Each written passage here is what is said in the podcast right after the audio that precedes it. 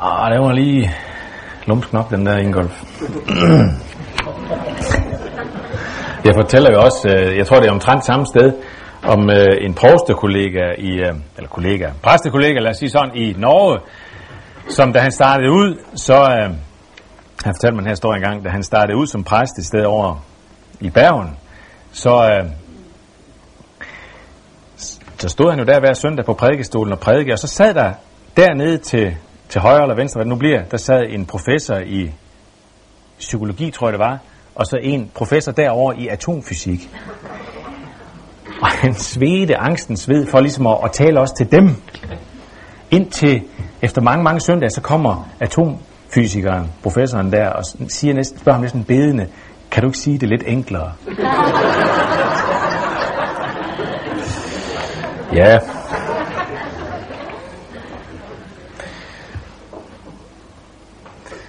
Nu skal vi bede sammen igen. Herre himmelske Gud og Far, vi beder om, at du vil lære os den himmelsang, at der er samklang mellem lære og liv. Vi beder om, at den sang må vi lære lidt af nu. Så den kommer til at synge i vores hjerter som en glæde, som dyb, dyb glæde, midt imellem al fortrydelsen og al fortvivlelsen og al angeren og at den kommer til at stemme en tone i os af dyb glæde og ægte længsel. Amen.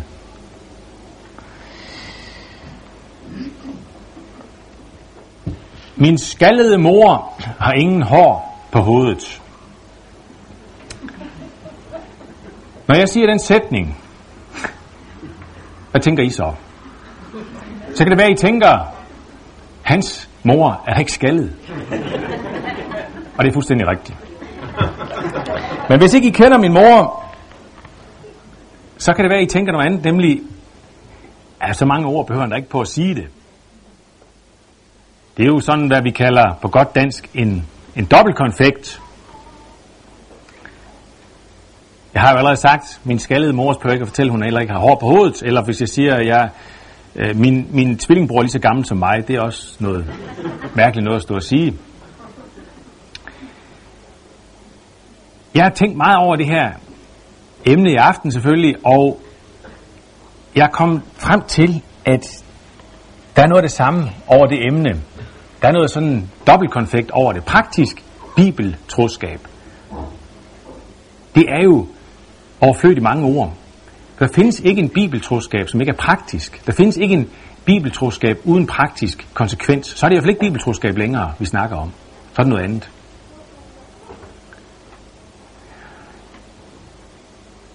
Men når man nu har kunne sætte det emne op på den måde, så er det nok for at, at antyde, at der alligevel findes noget, som, som ligner bibeltroskab, men som er det på en meget teoretisk måde, som er det i munden, i hovedet, men ikke i hænder og fødder og, og handling.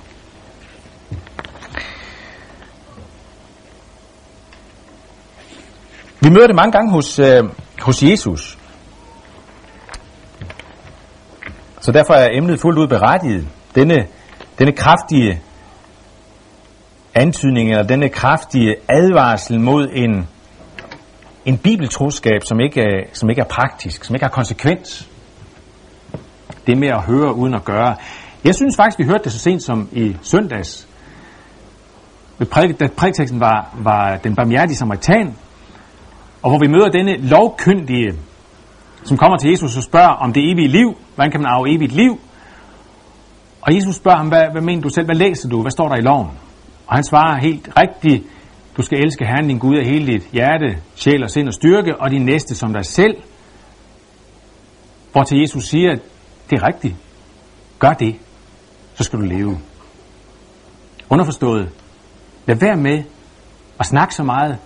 Lad være med at gå rundt og prøve at folk, fange folk i, i fælde, eller fange folk i ord.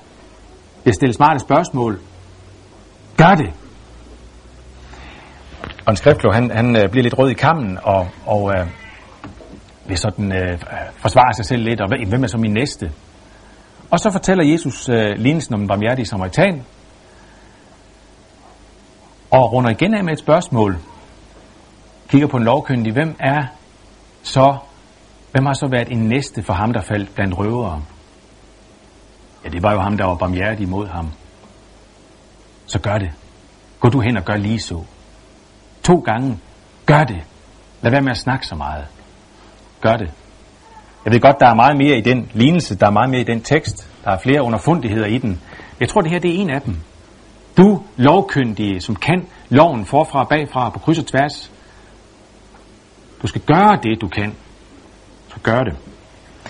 Vi møder det jo andre steder hos Jesus. Vi møder det vældig stærkt i, i uh, bjergprædiken. Vi kender det alle sammen. Det, det er så ubehageligt, hver gang vi, vi læser det eller hører det fra en prædikestol. Ikke enhver, som siger, Herre, Herre, til mig, skal komme ind i himmeriget, men kun den, der gør min himmelske fars vilje. Mange vil den dag sige til mig, Herre, Herre, har vi ikke profeteret i dit navn? Har vi ikke uddrevet dæmoner i dit navn? Har vi ikke gjort mange mægtige gerninger i dit navn? Og der vil jeg sige, sige dem det, som det er. Jeg har aldrig kendt jer. Bort fra mig, I som begår lovbrud. kender det fra apostlene. Hos apostlene mange steder. Øh, samme advarsel imod en bibeltroskab, en lovkyndighed, som ikke har praktiske følger. Paulus, som bruger udtrykket i sit brev til Titus, han bruger det her udtryk, eller han, han skriver om dem, der forsikrer, at de kender Gud, men i handling fornægter de ham. Kærlighedens apostel Johannes får det meget stærkt og meget enkelt, ubehageligt enkelt frem i sit brev. Flere steder. Sit første brev, når han, når han skriver sådan her. Den, der siger, jeg kender ham, men ikke holder hans bud, er en løgner, og sandheden er ikke i ham. Men den, der holder fast ved hans ord, i ham er Guds kærlighed i sandhed fuldendt. Endnu tydeligere, hvis nogen siger, jeg elsker Gud, men hader sin bror, er han en løgner. For den, der ikke elsker sin bror, som han har set, kan ikke elske Gud, som han ikke har set. Hvad skyldes det, at vi er i stand til at få skilt de ting ad? Det, som ikke kan skilles og ikke skal skilles. Bibeltroskab og praksis. Jamen helt banalt og helt basalt, så skyldes det vores gamle, vrangvillige, syndige natur, som er uforanderlig gennem alle tider. Der er ikke noget nyt under solen der. Jeg læste noget for nylig, som, som satte mig på sporet af det her med, hvordan det er, det kan gå til, at vi kan få skilt de ting ad. Jeg læste et blad, som jeg nok ikke burde øh, nævne her i aften, på det her sted og på denne dag. Nu gør jeg det alligevel. Du må ikke tage mig det ilde op. Jeg læste det i DBI-posten, hvor... Ej, det var en, en dårlig vits fra gamle dage. Der havde vi sådan mange vitser om DBMF og sådan noget. Jeg tror nok, de dage er over, heldigvis. Okay, det var lige en lille røst fra fortiden. Øh, Nils Nyman Eriksen skrev noget for nogle måneder siden i det blad om øh, tidsånden i menigheden. Han skrev om de 10 brudjomfruer. Han skrev om, om det her fænomen, at de alle sammen falder i søvn. Og registrerer, at det er i virkeligheden tankevækkende. Og taler om, hvordan det er forførelsens magt, som er over alle brudjomfruer, også de, også de fem kloge. Forførelsens magt er så stor, at også de falder i søvn. Han taler om søvnens ånd, og så bruger han det her udtryk, at de taler sandhed i søvne. De taler sandhed i søvne. Han siger sådan her, det er ikke forkert, hvad de siger, men de befinder sig i en anden virkelighed, end den deres ord tilhører. Derfor har ordene hverken kraft til at forarve eller forløse. Deres tale er overflødig. Så kæder Niels Nyman, han kæder det her sammen med materialismen lidt, lidt senere i artiklen. Vores bundethed til vores egen rigdom og velfærd.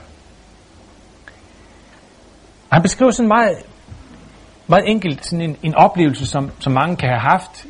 En ganske almindelig aften på vej til et ganske almindeligt missionshus for at holde ganske almindelige møde og tale. Du fornemmer, at noget er galt. Folk kommer kørende i deres flotte biler hjem fra deres, hjem fra deres huse. Og alting lugter af, at her står du over for etablerede og vel, veletablerede og velbjergede borgere. Og så skal du stille dig op og forkynde, at vi er fortabte syndere, og at Jesus er vort eneste håb. Og der er ingen tvivl om, at både du selv og dine tilhører virkelig ønsker at tro og tage imod det. Men det er som om budskabet ikke har den forløsende magt over sjælene, som vi ønsker, at det skulle have. Og hvorfor ikke? Måske fordi alt for meget af vores håb og drømme er blevet bundet til jordiske ting, så at vi, når vi taler om det åndelige, er som mennesker, der taler sandhed i søvne. Da jeg læste det, så, så, så tænkte jeg, at Niels Nyman Eriksen har fat, frygtelig godt fat i en, en meget lang ende. Tal sandhed i søvne. Vid alt, hvad der skal siges. Og sige det. Tale og tale. Sådan som jeg gør nu. Og dog er det som om, man hele tiden befinder sig to skridt ved siden af det, af det man taler og taler om. Bibeltroskab uden praksis, lærer uden liv. Lærer uden liv. Henrik Ibsen, den store norske dramatiker, som, hvad er det, han har skrevet? Per Gynt. Et dukkehjem. Brand. Jeg har ikke læst Henrik Ibsen samlet, men jeg har faktisk læst et af dem. Jeg har læst Brand for nogle år siden om den her mærkelige præsteskikkelse Brand. Sådan en, øh, han hed Brand, og der var brand i ham, og ild i ham. Og sådan en, en profetisk, ravsende skikkelse. Han møder på et tidspunkt en, en uh, ungdomsven, som bliver lidt forskrækket over Brand, hans ild, hans profet, hans, hans ravsende tone. Og denne ungdomsven forsøger ligesom at, at forkynde sådan en anden kristen, om en glad kristendom en livsglad kristendom. Så siger Brand, I skiller tro, I, I skiller liv fra tro og lære. For ingen gælder det at være. Men denne Gud er ikke min. Min er en storm, hvor din er vind, ubøjelig, hvor din er døv, alkærlig, der hvor din er sløv. Og han er ung som Herkules, ej nogen gudfar på de 60. Hans stemme slog med lyn og skræk, da han som ild i tårnehæk for Moses stod på Horebs bjerg, som kæmpen står for dværges dværg.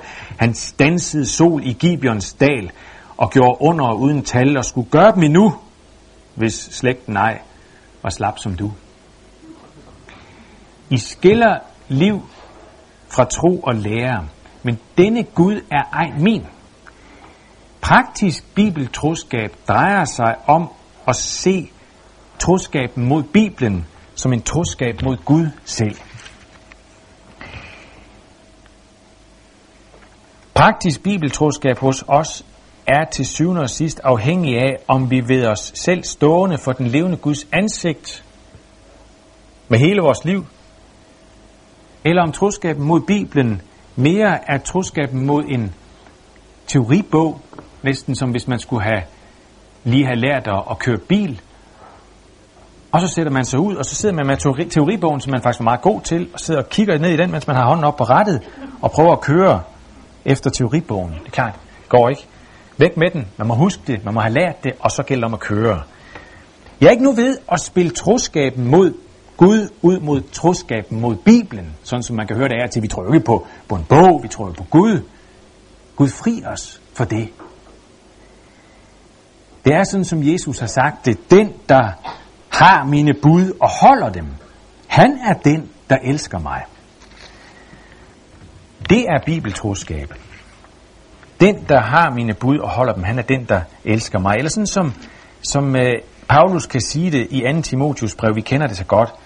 Men det er jo så enkelt og lige til bibeltroskaben. Men du bliv ved det, du har lært og er blevet overbevist om. Du kender dem, du har lært det af, og fra barns ben kender du de hellige skrifter, der kan give dig visdom til frelse ved troen på Kristus Jesus. Hvert skrift der indblæst af Gud og nyttigt til undervisning, til bevis, til vejledning og til opdragelse i retfærdighed, så det menneske, som hører Gud til, kan blive fuldvoksent, udrustet til al god gerning.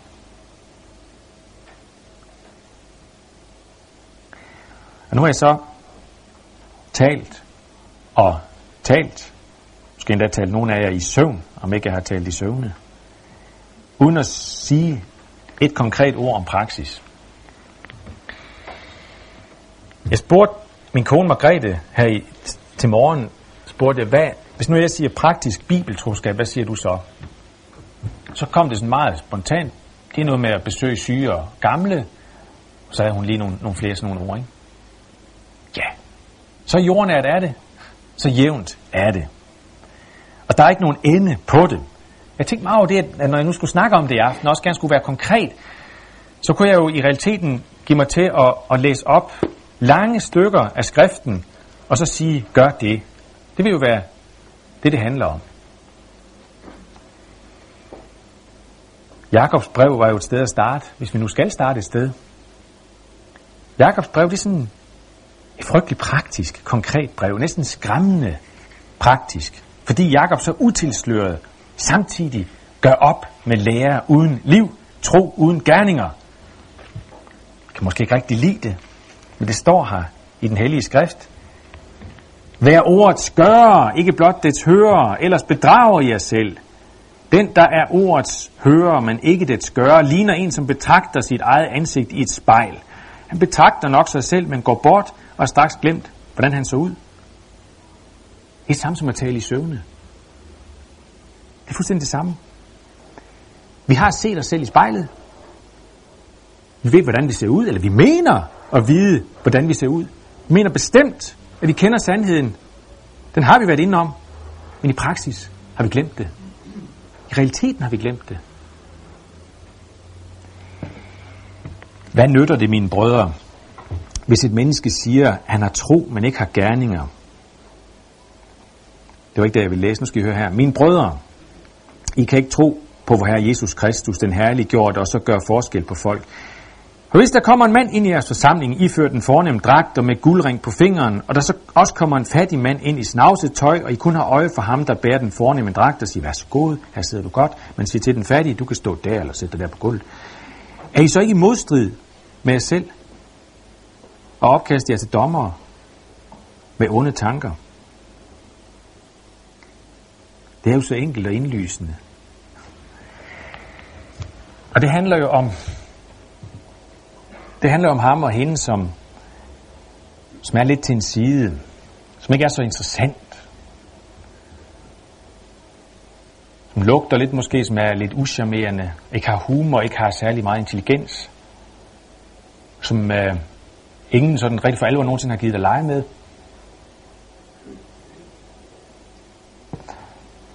En gang irriterede det mig, det var tilbage sådan for eksempel i KFS-tiden over i Stakladen, når vi havde store møder der, så irriterede det mig, jeg vil ikke sige det anfægte, men det sådan lige før, i hvert fald irriterede det mig, at det var lidt som om, at, at vi var en magnet for visse eksistenser, nogle lidt sære typer. Der var altid nogle stykker af dem til møder hos os.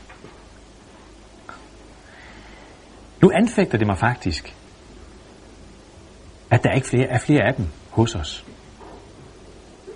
At vi ikke er mere magnet for dem, at der ikke er mere plads til dem, hvis ikke der skulle være plads hos os, hos hvem skulle der så være plads til den slags? Hvis en bror eller søster ikke har tøj at tage på og mangler det daglige brød, og en af jer så siger til dem, gå bort med fred, sørg for at klæde jer varmt på og spis godt, men ikke giver dem, hvad lægen har brug for, hvad nytter det så? Jamen sådan er det Det er utrolig enkelt. Og det handler om rundhåndthed. Det handler om en af de smukkeste træk ved et menneske, rundhåndethed. Og det er sagt af en fedtsyl. Det handler om at ikke lade højre hånd vide, hvad venstre hånd gør, når der skal skrives gavebrev, når der skal lægges i kålen, når den går rundt, når der skal trækkes penge op af pungen, når Røde Kors eller Kirkens Nødhjælp banker på døren ved deres årlige aktion. Ikke at lade højre hånd vide, hvad venstre hånd gør. Ikke at være så beregnende. Men at være frygtelig rundhånden.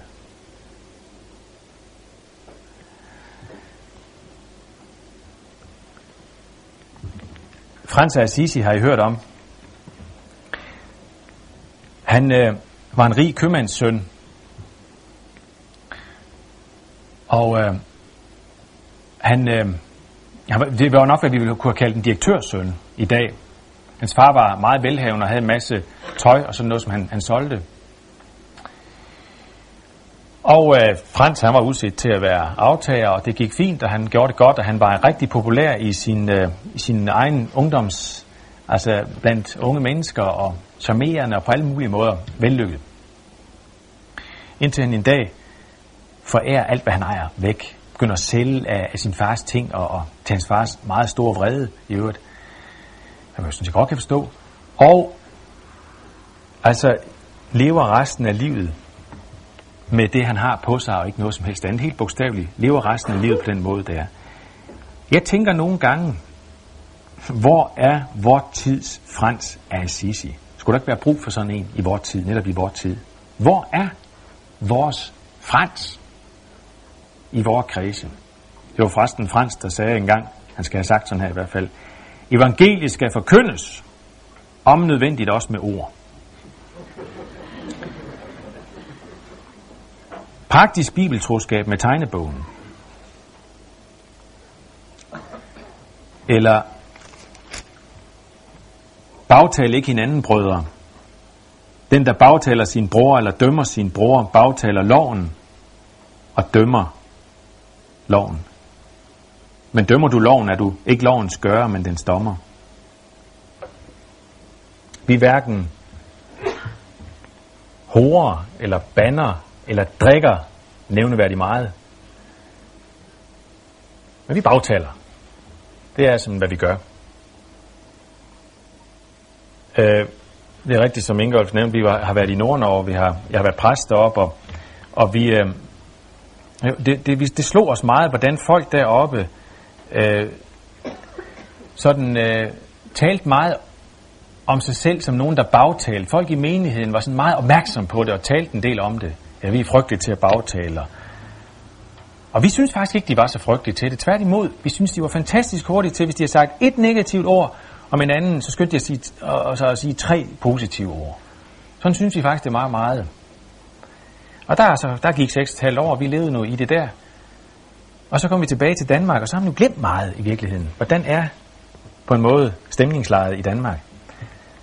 Og det ramte os meget kraftigt i fjeset. Hvor utrolig meget bagtagelse der er i blandt os.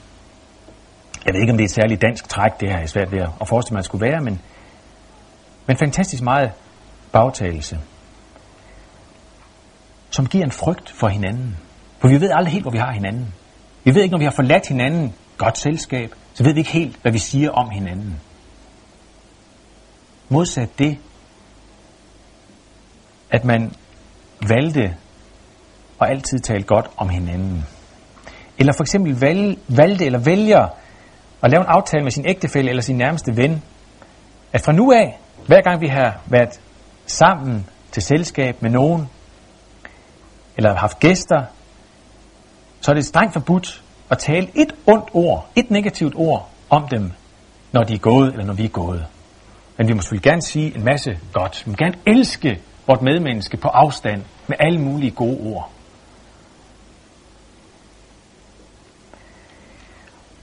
Og så kunne vi fortsætte i Jakobs brev. Kunne bladre rundt, frem og tilbage. Praktisk bibeltroskab. Praktisk bibeltroskab i hjem og samfund og kirke. Den her gamle klassiske tredeling, er det ikke sådan, den lyder? Hjem, samfund og kirke. Også i samfundet. Også når for eksempel Orla Villekær og retten til livet kalder til protest, mod den største skamplet i det danske folks historie, på det danske folk. Den legaliserede aflivning af tusindvis af børn hver eneste år i mors liv. Jeg burde ikke trække det frem nu. Det bliver for farisæisk. Jeg var selv med i går, sammen med Ola Villekær, til en markering, til en forbønsgudstjeneste i Odense. Men jeg trækker netop det frem alligevel, fordi bibeltroskab i forhold til det samfundsmæssige ellers for det meste handler om at være og vise øvrigheden lydighed. Det er det, vi læser ind i en del steder i skriften. Vise øvrigheden lydighed. Men, og, men når øvrigheden ikke bruger sværet til det gode, men til det onde, så er vi kaldet til at stille os ved siden af dem, måske om muligt foran dem, som sværet bruges mod. Så ved jeg godt, at man meget hurtigt kan sige, at vi skal ikke alle sammen gøre som overlærer, og det skal vi heller ikke. Men hvor kan man blive frygtelig træt af et omkvæd, som man hører så frygtelig mange gange. Vi er bestemt enige med overlærer, og bestemt enige med retten til livet, men, men metoderne, du, vi kan ikke, det er vi ikke rigtig glade for.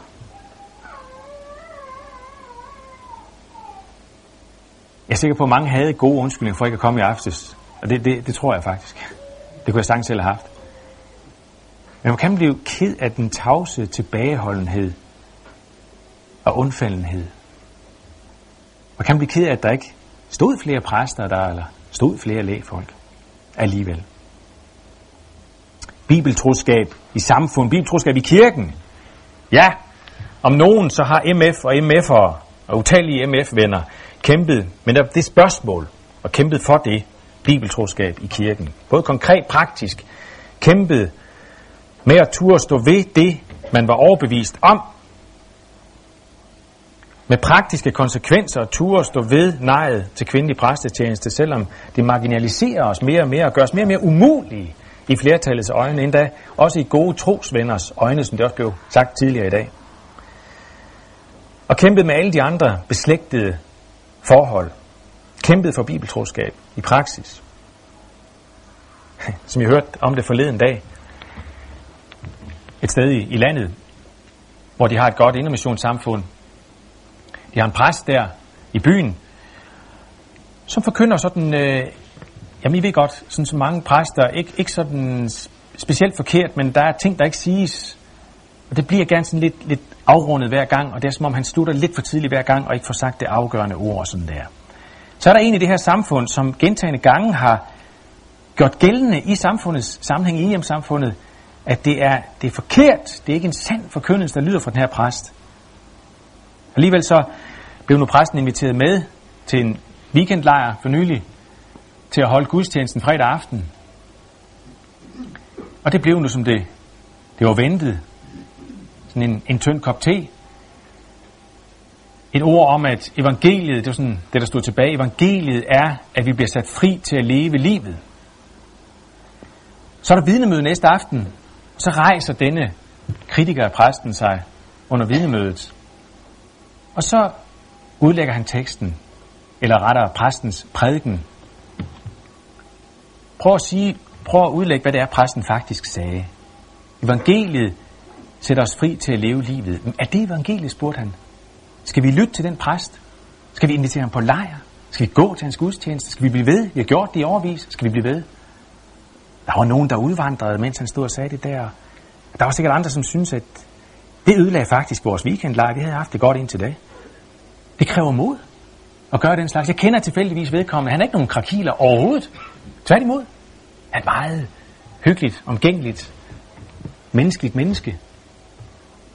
Men han sagde det. Han gjorde noget, som kræver meget stort mod.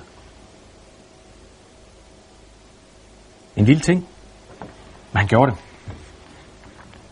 Vi kæmper, vi kæmper ikke bare praktisk, vi kæmper på en måde også teoretisk. Hvad betyder bibeltroskab i praksis i alle disse forhold?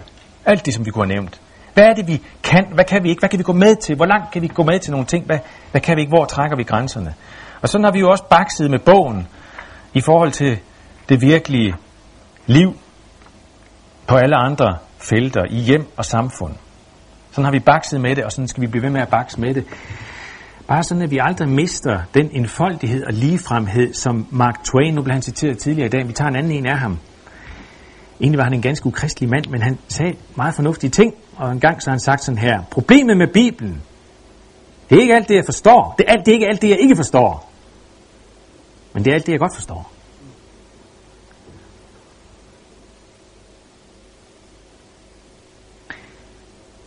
Og bare vi så heller aldrig glemmer den praktiske troskab mod Bibelen,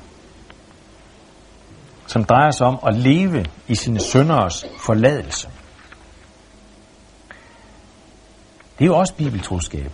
Leve i det stykkevise, leve i gåderne, leve i det højst ufuldkommende, som dem, der dog er fundet, er samlet op, har fået del i det fuldbragte, fuldkommende.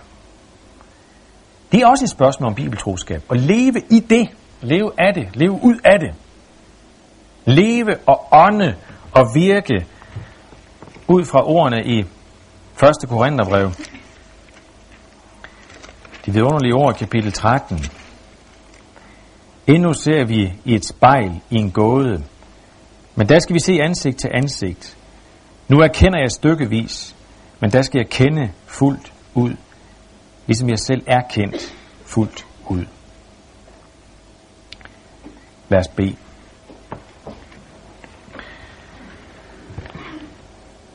Herre Gud, himmelske Far, vi beder om, at du vil hjælpe os til at kunne leve med det ufuldkommende, det stykkevise, leve med gåderne, leve som dem, der er fundet og som er samlet af de stumper og stykker, vi på mange, frygtelig mange måder er. Her hjælp os med det her. Hjælp os. Amen.